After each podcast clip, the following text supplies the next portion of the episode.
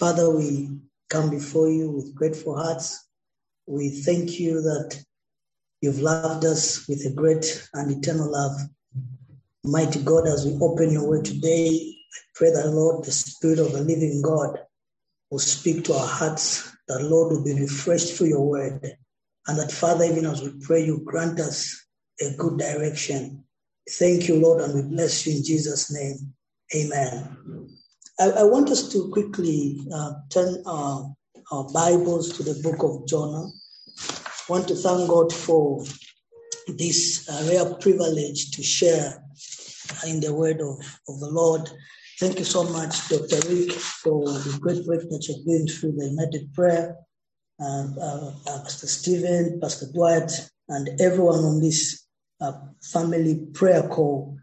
Um, I'm so glad to be part of this great family.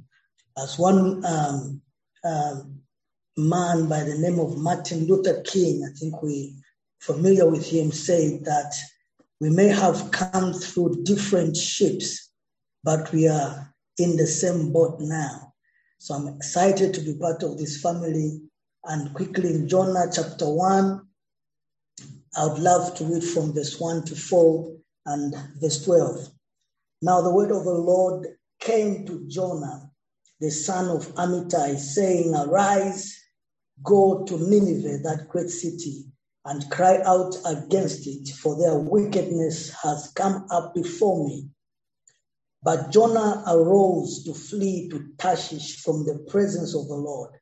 He went down to Joppa and found a ship going to Tarshish so he paid the fare and went down into it to go with them to Tarshish from the presence of the Lord.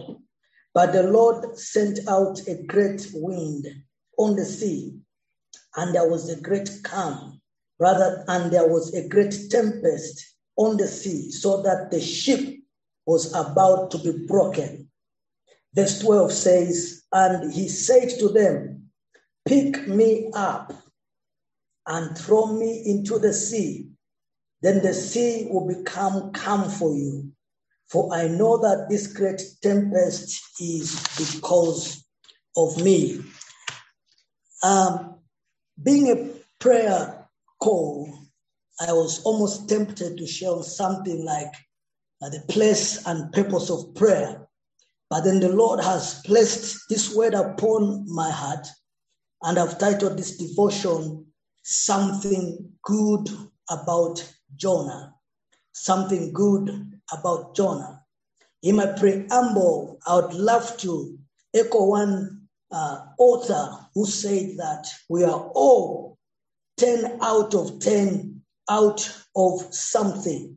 We are all 10 out of 10 out of something. This implies that we are all definitely good at something.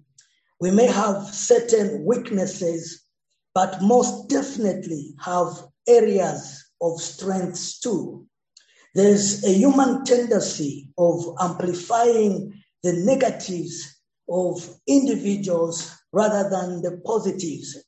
And so Jonah has been among those whom through decades, less positive but negative has been spoken about to an extent where many even refrain from calling or naming their children after the name Jonah. The Lord showed me in my early Christian years that there was definitely something good about Jonah. Now, the story of Jonah starts when God assigns him to go to Nineveh but instead he boards a ship headed for Tarshish in Spain. Thereafter, the Lord sends a tempest, as we heard from uh, uh, the, the scripture. And then the Bible says that as Jonah is in the ship, is sleeping in the dock, the sailors, after noticing this man sleeping, they decide to awake him. And after they awake him, they ask him to call on his God that perhaps his God was going to answer them and that they were going to be saved. Now, when Jonah woke up, he, he, he tells the sailors that it is because of me. And that's why I would love you to throw me overboard. To cut the story short, we, we, we, we, we see Jonah after the efforts of the sailors, they tried to throw the cargo to lighten the ship. They, they, they, they decide to do as Jonah had asked, and they pick Jonah and they throw him overboard.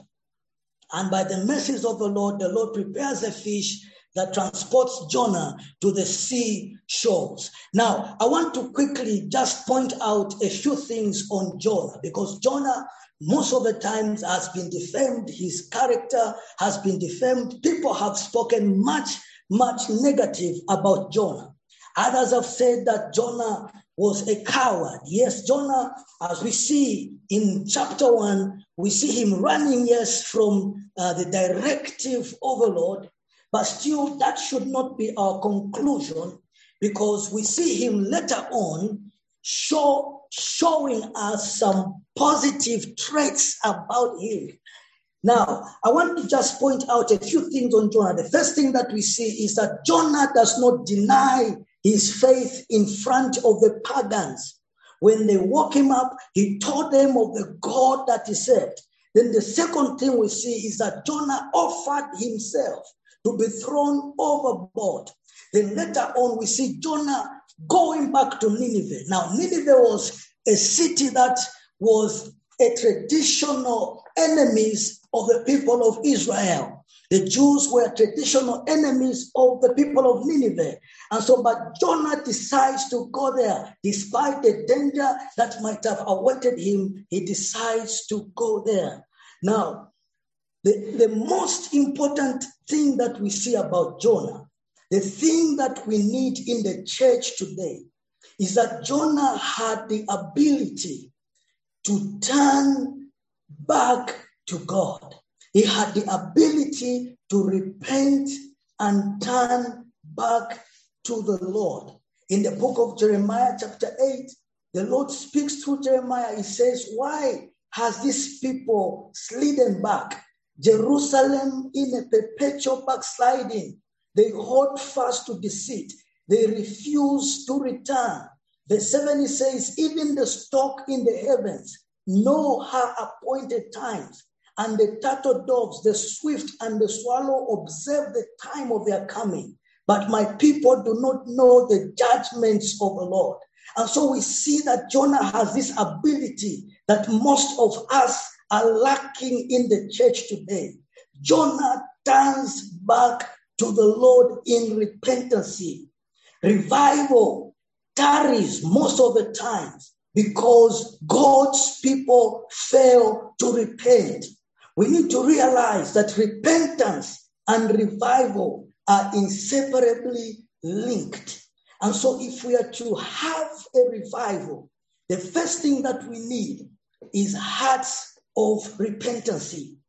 Revival begins with us, as one author said concerning Isaiah.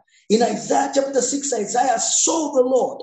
And when he saw the Lord, Isaiah confessed before the Lord that he was a man of unclean lips. And so he repented. And after repentance, we hear that God sent a seraphim which touched his lips with the coal. And after that, as Isaiah was forgiven, Isaiah is now walking in God's forgiveness and acceptance. And then so now he is ready to go. When the Lord says, Whom shall we send? Isaiah says, Send me, Lord, because Isaiah has repented, because Isaiah has been forgiven, because Isaiah now has the Lord's acceptance in the church today, especially here in Africa. I don't know in other places, but here in Africa, there are many that are hiding in the name of religion. There are many who are on the pulpits today, hiding behind the pulpits. There are many in the church today, hiding in the name of Christianity, but very few souls are converted. And that's how come we are failing to experience the revival to the max. Now, what are we supposed to repent from? If we go to, to, to Revelations, when the Lord was speaking to John the Apostle in the book of Revelations concerning the churches in Asia Minor. The first thing that the Lord says concerning the church at Ephesus in Revelation chapter 2 was that they were to repent and turn back to their first love. We need to repent of a loveless, formal relationship with God.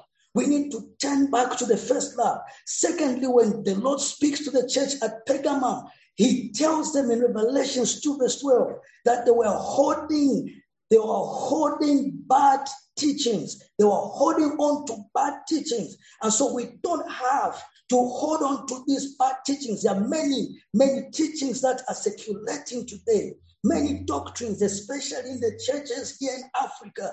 And so for us to experience this revival, we need to turn back from the bad teachings.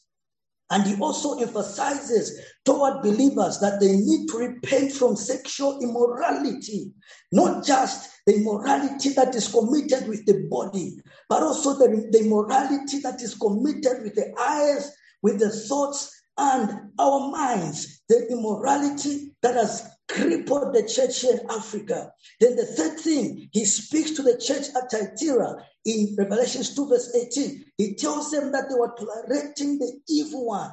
There was evil, there, were, there, were, there, was, there was the evil one among them, and they, they kept on tolerating the evil one.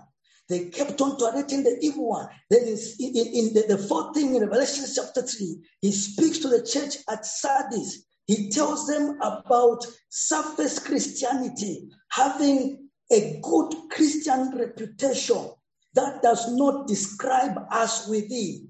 And then he speaks to the church at Laodicea in Revelation 3. Now he tells them to repent from lukewarmness. He says, You are neither cold nor hot, and so I'll spit you out. Now, beloved, today, even as we pray, we need to turn, we need to repent from any other sin that the Holy Spirit may convict us of. And as we repent, revival fire will surely fall. This is the time, this is the hour where the Lord wants to do mighty things where the Lord wants to do marvelous things. The Lord wants to touch his church in a different and peculiar way. And so, all that the Lord is asking us is that we turn back to him, not with our garments, not with anything else, but we turn back to the Lord with our hearts. Amen.